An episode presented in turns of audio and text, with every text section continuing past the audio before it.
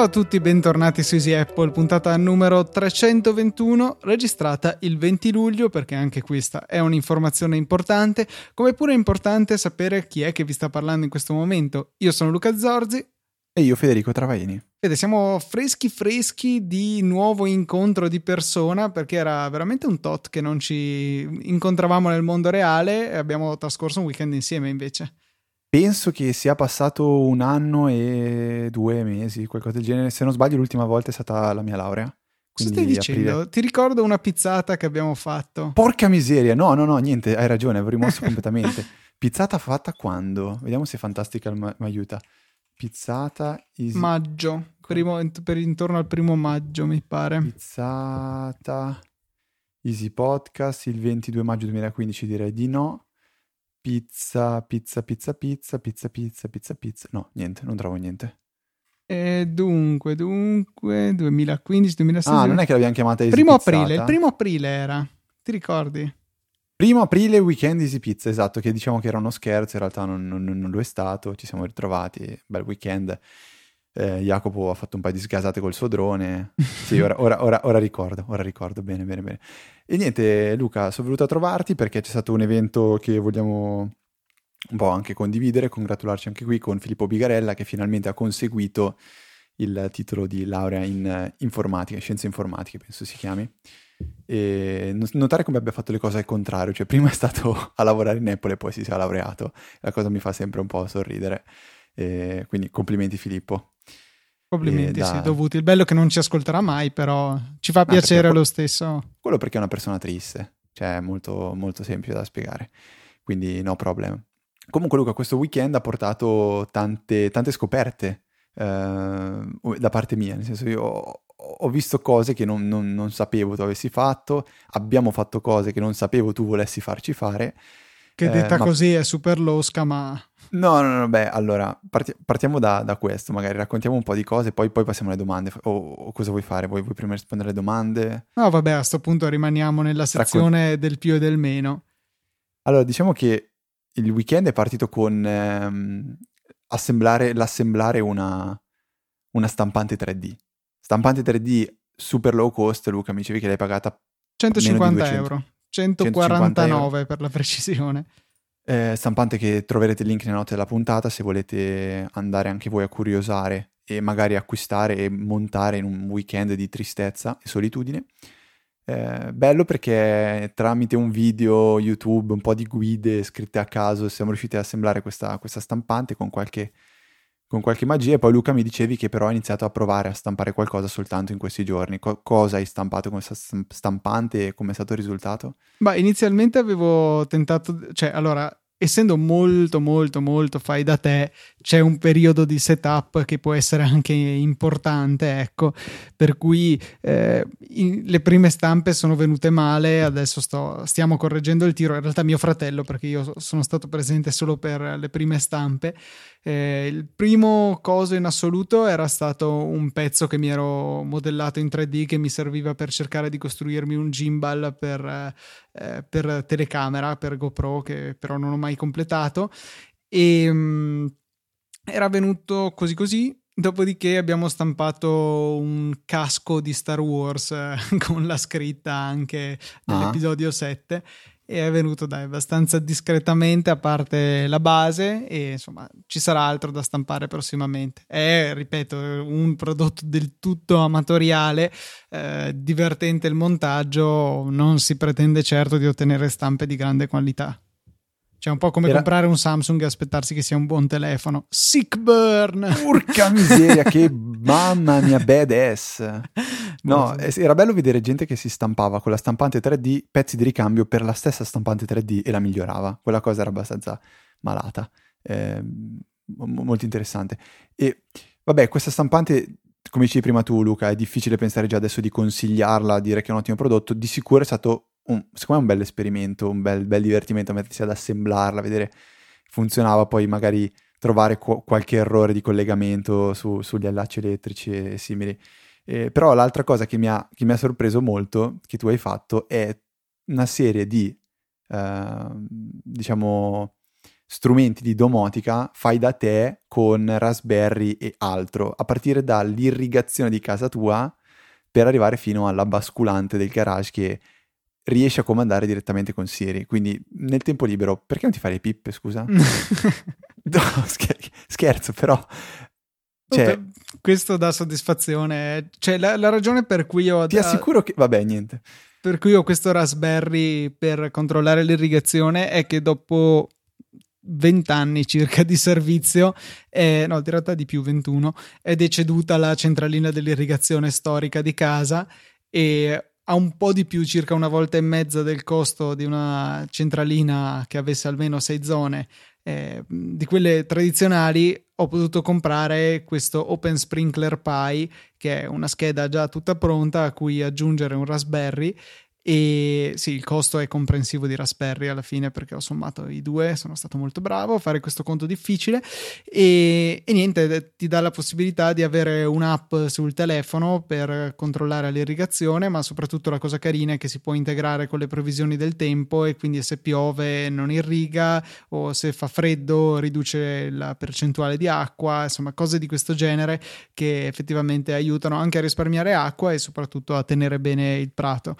Io poi ho fatto il passettino ulteriore e l'ho integrato con Homebridge, che Fede ti consiglio di mettere nelle note della puntata. È un, un programmino che consente con una serie di plugin, un po' di olio di gomito e inventiva di collegare a Siri un po' di tutto. E io ho collegato per l'appunto questa, eh, questo Raspberry che eh, accende l'irrigazione, in pratica vengono fatte delle chiamate web dal, dal server, chiamiamolo così, dove ho eh, Homebridge verso il Raspberry dell'irrigazione e quindi vengono accese le varie zone. E in più mi sono comprato uno semplicissimo relay che penso di avere strapagato perché l'ho pagato 6 euro, eh, un doppio relay che eh, mi dà la possibilità, sempre tramite il Raspberry, di aprire la basculante del garage e chiuderla. Di fatto è come se io premessi manualmente il bottone e quindi sempre tramite Homebridge posso dire apri o chiudi il garage che poi in realtà fanno la stessa cosa perché simulano la pressione del bottone. E quindi ho la possibilità di anche senza telecomando eh, o magari a mani occupate di dire anche allo stesso Apple Watch di aprire o chiudere la basculante è molto comodo. E basta non ho fatto altre grandi applicazioni domotiche per ora. Però danno tantissime soddisfazioni o meglio davano soddisfazioni a me e vedere che funzionavano eh, immagino per te quando dai il comando a Siri e effettivamente tutto quadra e tutto funziona. Poi quando la mattina ti svegli e trovi tutto allagato, vabbè, quelli eh, sono dettagli. Però... Sì, ho dovuto togliere dal notification center il comando del, della basculante perché ci avevo già preso dentro un paio di volte e soprattutto se l'allarme è attivo è un telecomando per far suonare l'allarme in pratica, per cui potrebbe non essere il massimo, quindi l'ho il tolto da lì e, e mi limito a azionarlo tramite Siri. E niente Luca, l'ultima cosa di cui volevo parlare, o meglio di cui volevo tu parlassi, è quel fantastico drone Phantom che hai utilizzato anche durante eh, la festicciola che c'è stata per il, per il tuo compleanno. Eh, gli auguri te li abbiamo fatti la settimana scorsa, quindi questa volta zero auguri. Eh, drone che è veramente un bel giocattolino. Quindi, che modello hai comprato? Uh, come ti stai trovando? Phantom 3 Standard Poveri Edition che si trova a meno di 500 euro, penso adesso su Amazon. Poi magari vi lasciamo il link. E consiglio guardate tra i warehouse deals perché eh, sono usati garantiti da Amazon c'è scritto qual è l'eventuale eh, difetto che hanno e si possono risparmiare 50 euro o anche di più. Ehm, ecco, in questo momento nuovo venduto, cioè spedito da Amazon, venduto da un venditore terzo, quindi massima affidabilità, 510 euro costa e appunto dovrebbero essercene anche di usati probabilmente.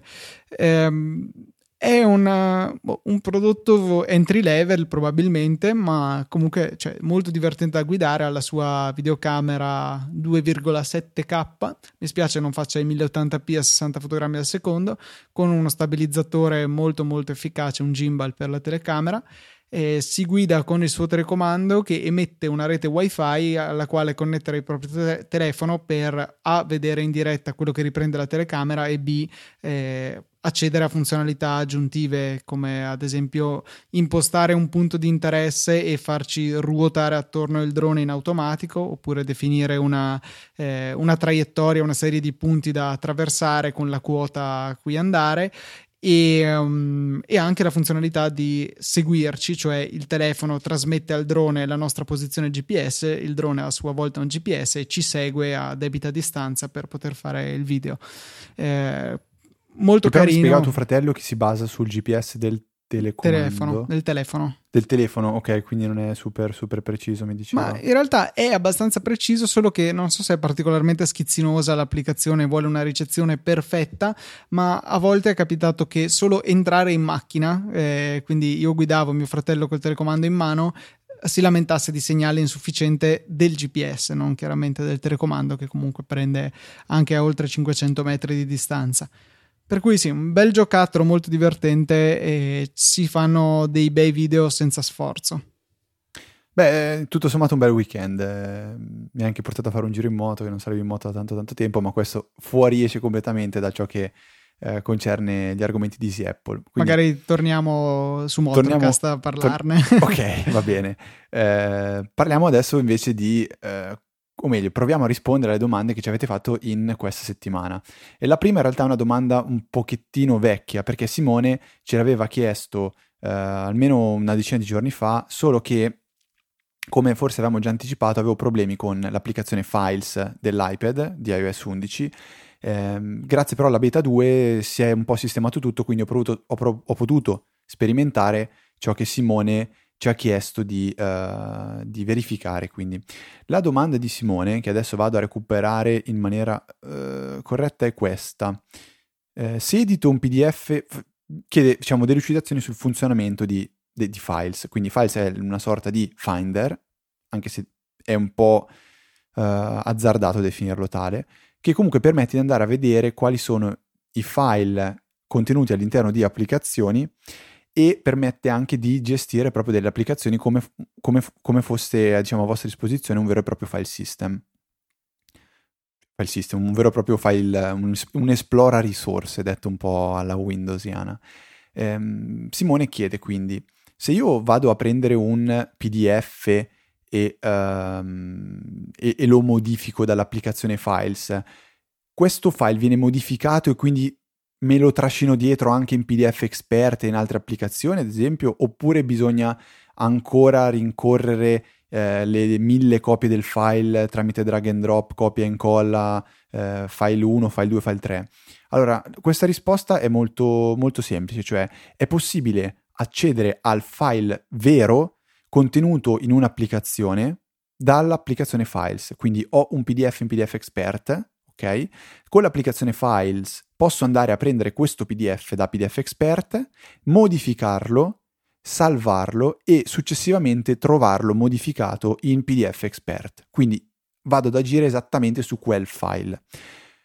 Qual è la limitazione che si allaccia alla seconda pezzo di domanda di, di Simone, ovvero dice se io dall'applicazione Files di Apple un determinato PDF salvato nella sezione PDF Expert dell'app e ci tappo sopra, vengo automaticamente rimandato con il PDF all'app di Riddle, quindi posso aprire, eh, quindi usare come un finder, uh, aprire un file dall'applicazione Files direttamente in un'altra applicazione. Ecco, questo no, non lo si può fare. È possibile fare un condividi, quindi un copia in, quindi un apri in ovvero creare una copia del file in un'altra applicazione. Eh, Probabilmente l'unica cosa che mi viene in mente che si può fare è dall'applicazione Altra, se questa supporta l'apertura di file dal, da iCloud Drive, dai document provider, ci sarà la possibilità di pescare il file che era in PDF Expert, da vedere se poi si può anche rispedire il file lì dove era, insomma salvarlo sovrascrivendolo, diciamo. Sì, però sembra assurdo che da files io vado a vedere i file che ci sono in PDF Expert e non posso aprirli in PDF Expert, ma posso soltanto aprirli come anteprima e successivamente importarli in PDF Expert. Questa cosa qua comunque mi, so, mi lascia un pochettino perplesso, magari è un qualcosa che implementeranno in futuro oppure, oppure no, però già così diciamo è possibile ut- utilizzare lo strumento di annotazione markup di, di, di, dell'applicazione Files che non è assolutamente a livelli di applicazioni dedicate a questo, questo, questo tipo di funzioni, però è già qualcosa, quindi ehm, la modifica al volo la si può fare tranquillamente con l'applicazione Files. E, ehm, bisognerebbe secondo me giocarci un po' con, con, Files per poter poi scoprire quali sono le vere potenzialità, ma sono sicuro che verrà un po' da sé il tutto, quindi quando va- varie applicazioni ti faranno capire come utilizzare Files bene e come poterlo sfruttare bene, ehm, appunto il tutto un po' verrà, verrà, da sé, mi viene a dire così. Quindi questa è un po' la, la domanda che ci ha fatto Simone, la, la risposta è questa, quindi un po', un po' positivo, un po' negativo, un po' sì, un po' no. Antonio invece, Luca, ci chiede, ci fa una domanda eh, a cui io non, non, ho, non ho, esitato un, un, per, per, un istante eh, a rispondere, perché lui chiede qual è l'applicazione che consigliamo da utilizzare per, uti- per avere l'iPad come quaderno per prendere appunti. Aspetta, Quindi... fammi indovinare. Comincia per Note e finisce per Ability. Bravissimo. Applicazione eh, Notability che abbiamo utilizzato. Non so se anche tu l'hai utilizzata. Mm, minimamente, Poco. diciamo. Io l'ho utilizzata tutto il quarto anno, tutto, tutto. Scrivevo gli appunti solo sull'iPad. Eh, mannaggia a me non avevo la, l'Apple Pencil perché non esisteva l'iPad Pro e non esisteva l'Apple Pencil. Quindi con una bambù, eh, stilo bambù, stylus bambù, si chiamava, come si chiamava? Stilu, boh, bambù, non mi ricordo. La, la cercherò, la trovate nelle note della puntata. Una penna, diciamo, da mm, meno di 20 euro, 15 euro, qualcosa del genere. Eh, ho preso appunti su, su Notability per tutto il quarto anno di ingegneria, primo anno della magistrale, e la cosa fantastica era la possibilità di alternare la tastiera alla, alla, penna, quindi la scrittura libera, la possibilità di fare un copia e incolla che funzionava egregiamente, la possibilità di fare il backup in automatico su Dropbox e quindi io una volta che finivo di prendere gli appunti veniva in automatico, genera- in automatico sì, generato un PDF contenente gli appunti e veniva salvato in Dropbox. Quindi io scrivevo in Notability, finivo, di, di, prendere gli appunti, si salvava il file, aprivo PDF Expert e in automatico mi trovavo quegli appunti già sincronizzati, pronti da leggere, da studiare, cioè era una cosa fenomenale e secondo me Notability ehm, boh, è qualcosa che mi ricorderò per, per sempre. Eh, non so, non, siamo, non sono super aggiornato, quindi magari oggi c'è qualcosa di meglio, ma se Notability non è cambiata, o meglio non, fatto, non, è stata stravolta, resta secondo me un'applicazione veramente da avere. Io oggi ce l'ho ancora sull'iPad, quando ho bisogno di scrivere qualcosina scrivo eh, con Notability. Mi vengono dei colpi perché vedo anche gli appunti del quarto e quinto anno che ho ancora salvati. Eh, però veramente Antonio, Notability, senza, senza ombra di dubbio. Perfetto, direi che non ci sono dubbi. Io non ho usato granché l'iPad per prendere appunti se non però per eh, studiare su, sì. Sì, per studiare sì. Eh, Fare temi d'esame, cioè... E soprattutto lo usavo per i PDF e in quel caso io mi affidavo a iAnnotate PDF, eh, che è insomma diciamo uno dei grandi concorrenti di PDF Expert. E ricordo anche l'applicazione PDF Viewer che avevo consigliato un paio di puntate fa e che è alla base lo stesso motore eh, che usa PDF, PDF, Expert, ma mancano un po' dei chiamiamoli fronzoli, anche se certo non sono fronzoli, eh, come ad esempio la possibilità di una sincronia migliore con Dropbox, eccetera, eccetera. Per cui diciamo che le alternative ci sono per, eh, e per necessità ridotte può andare molto bene già anche eh, PDF Viewer, ecco. Invece ci ha mandato una domanda Francesco riguardo a Carbon Copy Cloner e alle sue capacità di sincronia, perché dice che di recente ha comprato un MacBook e l'ha affiancato al suo iMac e con Carbon Copy Cloner ha selezionato delle cartelle sul fisso e le sincronizza sul mobile, quindi sul MacBook. Però si è reso conto chiaramente di una piccola limitazione, cioè se fa le modifiche sul fisso queste chiaramente vengono riportate eh, sul eh, MacBook, ma viceversa queste modifiche andrebbero perse e sovrascritte con le versioni che ci sono sull'iMac. non è il programma giusto Carbon Copy Cloner per fare questo, perché appunto la sua funzione è clonare, fare dei backup, non sincronizzare in, in senso stretto i file. L'alternativa potrebbe essere ChronoSync, ad esempio, che è un programma per la sincronizzazione, ma forse ancora più interessante potrebbe essere eh, l'ex BitTorrent Sync. Non mi ricordo onestamente come si chiami adesso, magari provo a cercarlo, ma eh, questa applicazione consente di fare il. Um, la sincronia dei propri file attraverso, su, attraverso, più computer senza passare per il cloud, quindi eh, tutto rimane sui vostri dispositivi e non c'è la, eh, la limitazione dello spazio, non c'è da acquistare eh, appunto lo spazio online. Ha delle funzionalità pro che si possono acquistare appunto con la versione a pagamento dell'applicazione, ma il funzionamento di base è totalmente eh, gratuito.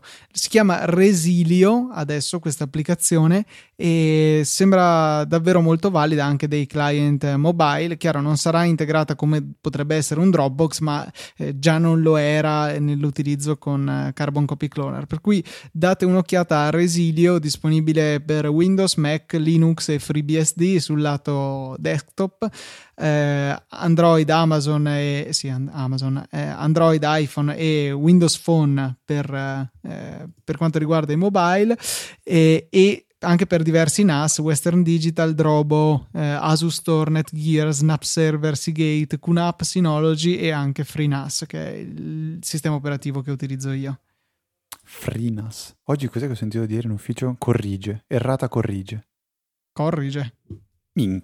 Eh, sì. Eh, sì, appunto. Esatto, è quello. Vabbè, Luca, eh, ultimo follow up, ci arriva su Twitter tramite Xaviro che ci vuole consigliare una serie TV, si chiama Limitless, io non la conoscevo, ma Xaviero dice vale la pena secondo me consigliarla, non so se a questo punto tratti temi, temi tecnologici, ma pare di sì perché... Mm, eh, io conosco il film. Da, esatto, era... io ho, ho in mente anche il film dove praticamente tramite delle pillole questa persona riesce a NZT. avere accesso... Cosa? Il, le pillole di NZT, questo era NZT. il prodotto. Ok eh, il protagonista riesce ad avere accesso a tutte le facoltà al 99% delle proprie facoltà mentali e quindi diventa praticamente una sorta di supereroe. Questa serie TV sembra ispirata a quel film, è ispirata a quel film e parla di questo ragazzo che appunto riesce ad avere la, la, la, l'accesso a tutte le sue potenzialità, le potenzialità del suo cervello e viene diciamo preso dall'FBI come, come aiutante, ecco e inizia a collaborare con l'FBI. Quindi niente, condividiamo assolutamente questa, questa serie TV che Xaviro ama. C'è, no, la cosa importante è che adesso c'è anche su Netflix, l'ho vista comparire l'altro ah. giorno, per cui l'ho aggiunta alla mia lista e nel 2000 mai, quando avrò finito le altre, ascolterò anche questa. È sempre dietro l'angolo però il 2000 mai. Eh. sì. Sì.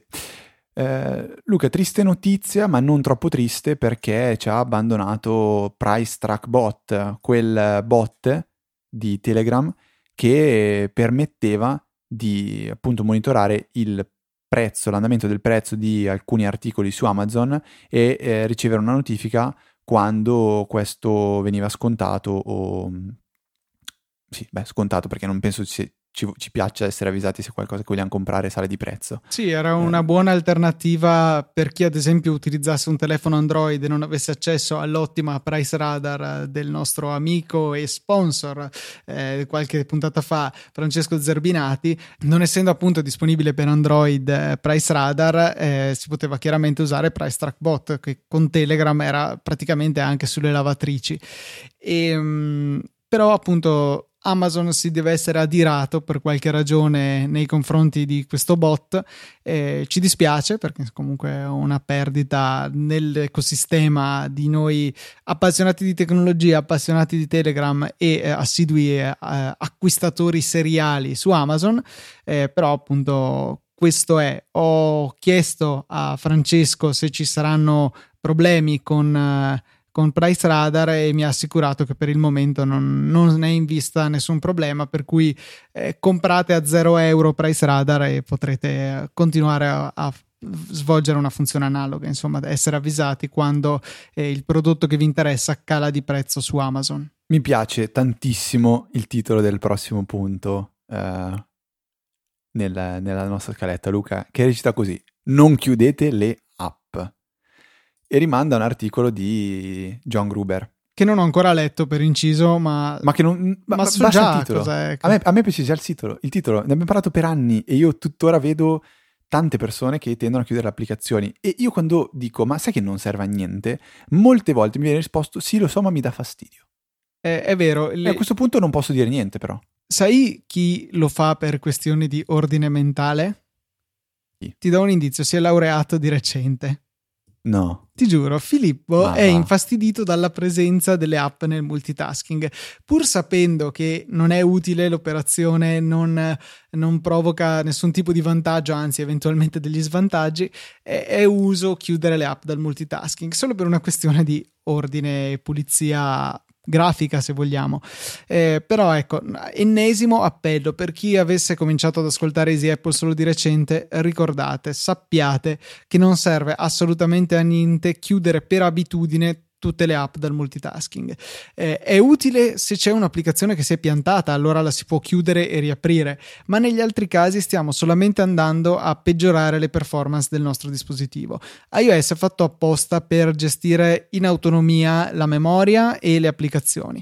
Quando usciamo dall'applicazione, prendiamo, premiamo il pulsante home e magari ne apriamo un'altra, le applicazioni hanno pochissimi secondi per co- finire di fare quello che stavano facendo, dopodiché vengono congelate, cioè non consumano CPU e non consumano batteria di conseguenza.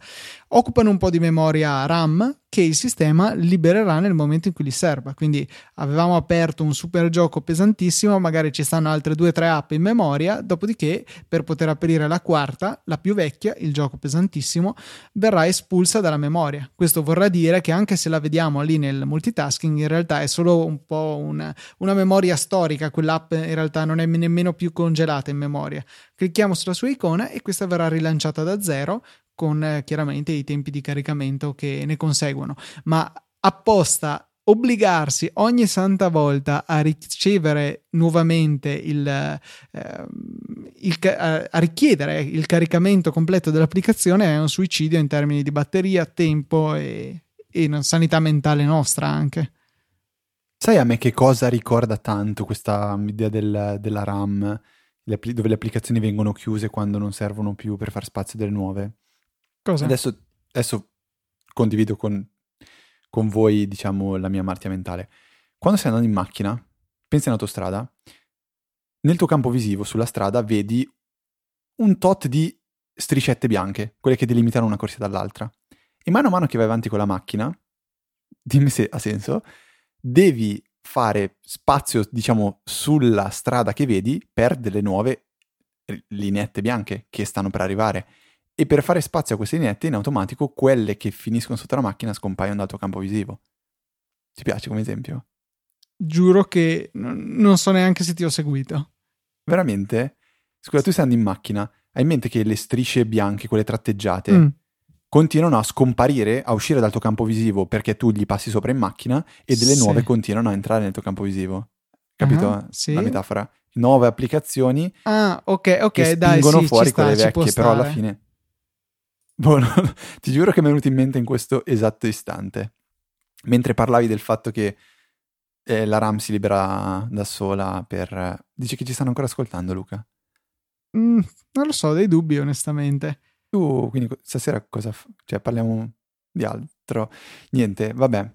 Uh, questo è quello che volevamo dire sul non chiudete le app. Se volete approfondire qualsiasi cosa che vogliate approfondire, trovate nelle note della puntata ehm, il link all'articolo di, di, di, di Gruber eh, dove dice appunto questo. Eh, anche, anche Federighi, de... tra l'altro, esatto. aveva risposto a una mail di un cliente che chiedeva proprio questa cosa e la risposta era stata estremamente stringata. No, era stata la risposta in pratica. Non devi preoccupartene, il sistema già lo fa di suo e è una condizione particolare quella in cui c'è bisogno di farlo in manuale. Per cui non perdete il vostro tempo, non consumate il vostro pulsante home e il vostro touchscreen a andare a chiudere le applicazioni, non serve assolutamente a niente. Che mail pazzesca. Mamma, che pers- è un personaggio fantastico, Federici, secondo me. Sì, è decisamente il mio preferito tra gli, gli, executive di Apple di questo momento. Poi sarebbe interessante poterlo conoscere dal vivo, ma da quello che traspare dai keynote è veramente un grande appassionato, eh, crede molto nel suo lavoro, nei sistemi su cui lavora eh, ed è molto simpatico al tempo stesso, almeno nella sua personalità che traspare durante le presentazioni. Invece ci ha segnalato anche Gianni, avevo giusto installato sul mio computer l'applicazione eh, di sincronia, backup e sincronizzazione, così si chiama, di Google che dovrebbe sostituire eh, Google Photos, Uploader e l'applicazione Google Drive, insomma hanno riunito tutto in uno e serve appunto per caricare le nostre foto, i nostri file rispettivamente su Google Photo e sul, su Google Drive.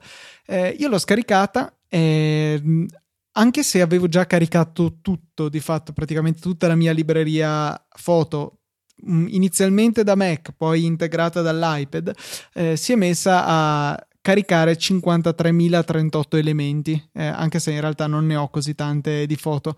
Adesso sta elaborando delle cartelle a caso con dei nomi inintelligibili e, e non sta di fatto caricando dati, però le sta analizzando tutte quante, perdendo tempo e facendo girare le mie ventole e non solo le mie ventole. E ehm, e niente, è un'applicazione stile Google che sembra una web app con eh, il forzare la loro estetica material design anche dove non c'entra una cippa, tipo sul Mac, e però insomma mi sembra che stia facendo il suo lavoro anche se caric- ha ricaricato molte foto che in realtà erano già su ma fortunatamente Google Photos in sé il servizio web è stato sufficientemente intelligente da non andare a crearmi un miliardo di duplicati ma a ignorare i giga e giga che ho caricato appunto per niente eh, sul cloud di Google. Io resto fedele all'unico e il solo Dropbox che ho deciso di fare, trasformare in premium per anche un po' di sensi di, di colpa per averlo utilizzato per, come avevo già detto, sei anni senza sborsare un mezzo centesimo.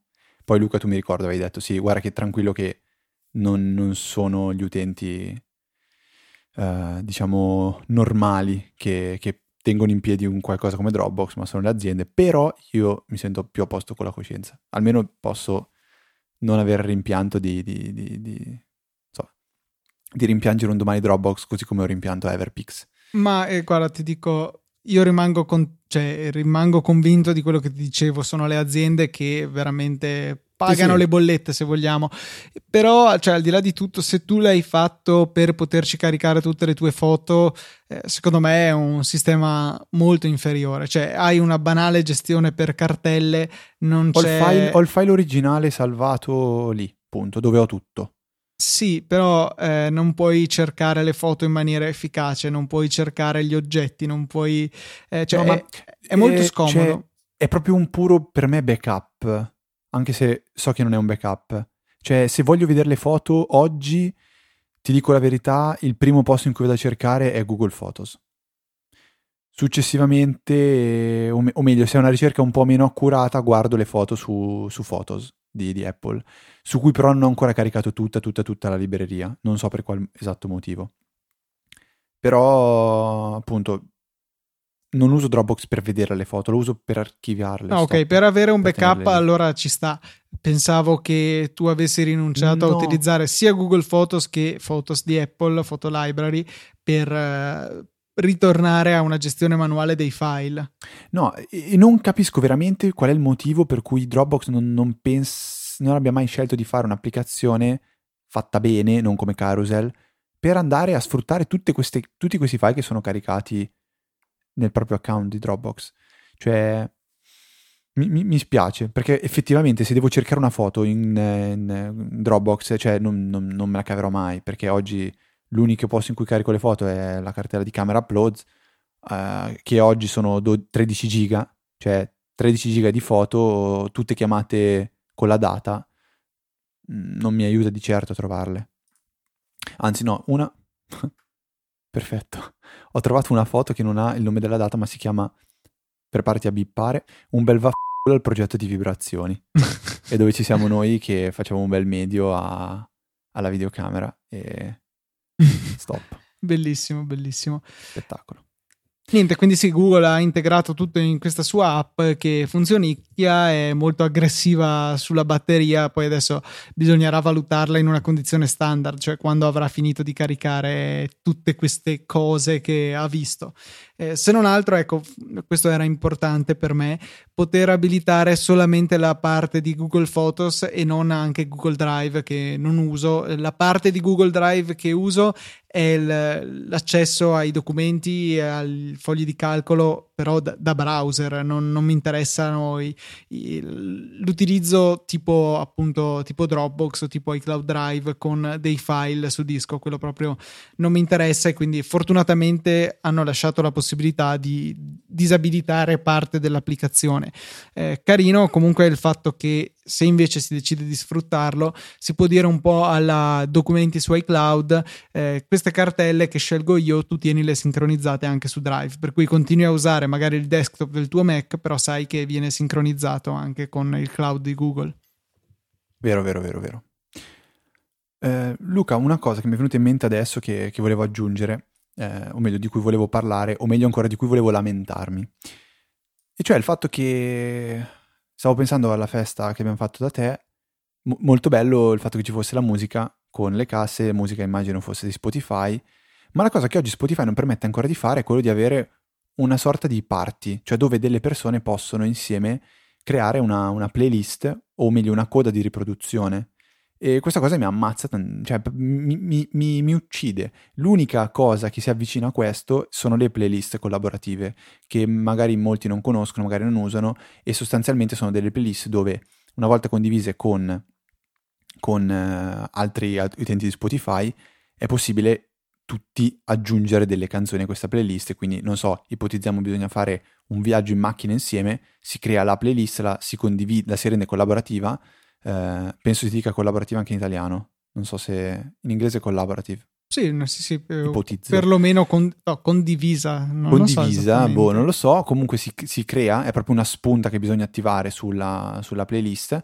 E um, a quel punto la playlist in automatico non, divent- non potrà mai essere pubblica e appunto potrà essere condivisa però con delle persone specifiche eh, che potranno a loro volta aggiungere canzoni e quindi creare una playlist che poi potrete ascoltare insieme in macchina, ad esempio, o a una festa. Però il fatto di poter mettere in coda un'applicazione, oh, sì, un'applicazione, in coda una canzone in modo che a una festa si possa creare la coda di riproduzione condivisa tra, tra più persone, manca.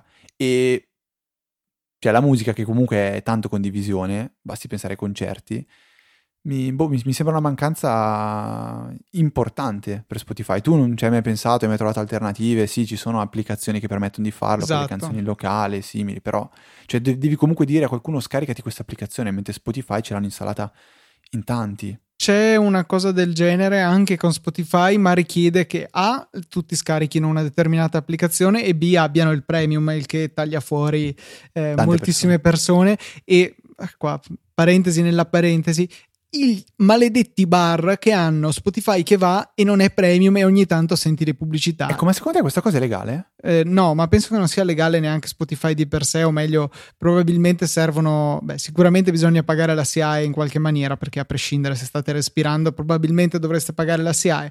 ma eh, cioè, è un livello di pezzentaggine incredibile per un uh, locale pubblico che fa nel quale avere musica fa parte comunque dell'ambientazione. Eh, è come se tipo vai in un bar e avessero la trial del, della macchinetta del caffè che non so ti stampa una pubblicità nella schiuma del cappuccino. Eh, cioè sarebbe... Questa come ti è venuta in mente? No, non lo so, lascia stare. Eh, è ridicolo. 10 euro possono uscirli da tre consumazioni probabilmente in un bar se sono tante, per cui eh, è veramente brutto come cosa. Chiusa parentesi.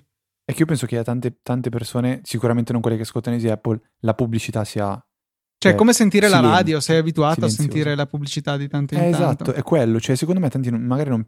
Sì, perché viene esplicita... cioè, esplicitamente detto durante la pubblicità che si sta ascoltando Spotify. Però per me tante persone proprio non ci fanno caso. Cioè, comunque, boh, 10 euro per non ascoltare la pubblicità. Per me sono 10 euro per tante altre cose. A parte che sono meno di 10 volendo. Cioè, io soltanto impazzirei il fatto di non potermi fare la mia playlist o scegliere che canzone ascoltare. Quello, quello soprattutto. Mamma mia. Vabbè, il trucco è farsi fare le playlist da, da qualcuno che ha il premium, farsele mandare e poi usarle. Vabbè, Sì. però questo Beh no, o te già. le fai tu dal computer. Sì, ok. Tra parentesi, a proposito di gestione di playlist Spotify, ti è mai capitato di dover eliminare una canzone da una playlist su iOS? Basta fare lo swipe No. verso sinistra. Le, le metti in coda se non sbaglio. Ah, dalla libreria lo fa. Mm, allora, aspetta un attimo. eh. Playlist. No, basta fare slide a sinistra. No, dai, non è possibile. In serio? L'altro, cioè, ma dai, ma fino Apro all'altro apro giorno. playlist, slide a sinistra, X cancella, slide a destra, No, occhio, occhio. Quella X lì l'hai rimossa dalla tua libreria, non dalla playlist. Provaci con una canzone. No, no, non voglio provarci, non voglio fare danni. Provaci con una canzone Ah. e poi la rimetti. E poi se rifai ti viene il più per aggiungerla alla tua libreria. Se tu invece vuoi cancellarla Ah. dalla playlist, devi fare puntini, edit, Edit. Trovarla, premere il tasto per cancellare, confermare la cancellazione, cioè è la morte veramente. Quando c'è da gestire le playlist, che non sia semplicemente oh che bella questa canzone, la aggiungo a una playlist, eh, lo devo sempre fare dal Mac, dove possiamo aprire una ulteriore parentesi nella parentesi nella parentesi, perché l'applicazione è tutt'altro che nativa, è, è una web app con un- un una mano di vernice attorno. Cosa n'è- questo? Scusa, no, mi sono perso cosa di cosa L'applicazione Spotify su Mac. È una, ne- è una web view? sì, ce ne rendiamo conto. Sì, ma te ne rendi conto se, come è capitato a me, per sbaglio fai un doppio tap sul Magic Mouse o un doppio tap a due dita sul trackpad del portatile e vedi che l'interfaccia si zooma come farebbe Safari facendo la stessa azione, il che è assolutamente ridicolo e vergognoso. Mi hai spiazzato, non lo sapevo. Mi è sempre sembrata un'applicazione fatta bene. L'avevo Cioè, anche twittato, quindi tu mi stai dicendo che non leggi assiduamente tutti i miei tweet. Molto No, male. ti ho mutato addirittura, Ah, penso. A posto. Ass- ovviami- ovviamente, ovviamente. Vede, invece, visto che tu sei un ingrato, ringraziamo chi invece apprezza il nostro lavoro e questa settimana sono i nostri due donatori, Antonio Iesu ed Ekaterina, che ci hanno supportato, come potete fare anche voi andando su eh, easypodcast.it nella sezione supportaci, trovate tutte le indicazioni del caso. Trovate anche i link di Amazon con i quali potete supportarci senza spendere un centesimo in più delle migliaia e migliaia di euro che eh, spendereste comunque su Amazon come fate perché è inutile che neghiate l'evidenza so che lo fate lo facete. E, e quindi niente partite da quei link prima di comprare ciò che volete e ci aiutate veramente tanto. Non importa quale link cliccate e non importa quale prodotto poi mettete nel carrello l'importante è partire dai nostri link e ci aiuta veramente tanto. Grazie a tutti coloro che ci hanno supportati in questi anni ormai Io vi dico qualcosa che già sapete benissimo, ovvero info-easyapple.org, l'indirizzo mail a cui potete scrivere a me e a Luca per, poter, per, per segnalarci una qualsiasi cosa, per farci una domanda a cui noi saremo felici di rispondervi. E, e un canale Telegram che è telegram.t.me slash easyapple, eh, canale che come sempre diciamo sporadicamente utilizziamo proprio perché non vogliamo creare troppo, troppa entropia nei vostri telefoni, nel- nelle notifiche, nei notification center dei vostri telefoni. E tra parentesi, sto iniziando ad apprezzare le, le notifiche di iOS 11, stranamente, eh, però non lo, non lo nego. Ehm, gli account di Twitter a cui potete diciamo a cui potete fare il follow per non leggere quello che scrivo io e leggere quello che scrive Luca sono ftrava e lucatnt non penso avere altro da aggiungere eh, quindi direi che per questa 321esima eh, non 21esima puntata è tutto. Un saluto da Federico. Un saluto da Luca. E noi ci sentiamo la settimana prossima con una nuova puntata di Easy Apple